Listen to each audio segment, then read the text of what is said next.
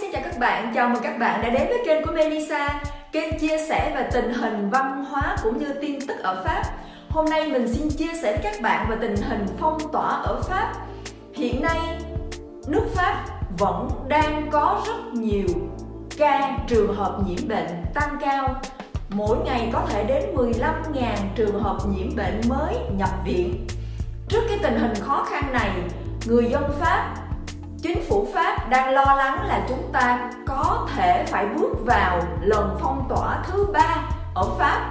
Vậy Pháp có phải bước vào lần phong tỏa thứ ba hay không? Hôm qua, ngày 29 tháng 12 năm 2020, ông Bộ trưởng Bộ Y tế Pháp là ông Olivier Véran đã lên truyền hình Pháp và nói chuyện với chúng ta về cái tình hình này không phải bước vào lần phong tỏa thứ ba. Tuy nhiên, lệnh giới nghiêm sẽ siết chặt. Thay vì từ 20 giờ thì lệnh giới nghiêm sẽ siết chặt, bắt đầu từ 18 giờ.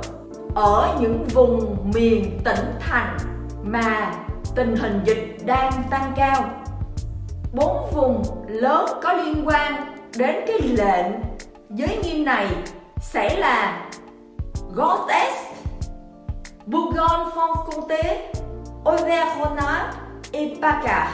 Có nghĩa là chính phủ Pháp đang cố gắng để nước Pháp không phải bước vào phong tỏa lần thứ ba. Tuy nhiên sẽ siết chặt giới nghiêm ở những vùng miền, thành phố mà bệnh dịch đang tăng cao. Các bạn có thể tìm thấy tên 20 thành phố liên quan đến cái lệnh giới nghiêm này trong phần miêu tả của video này.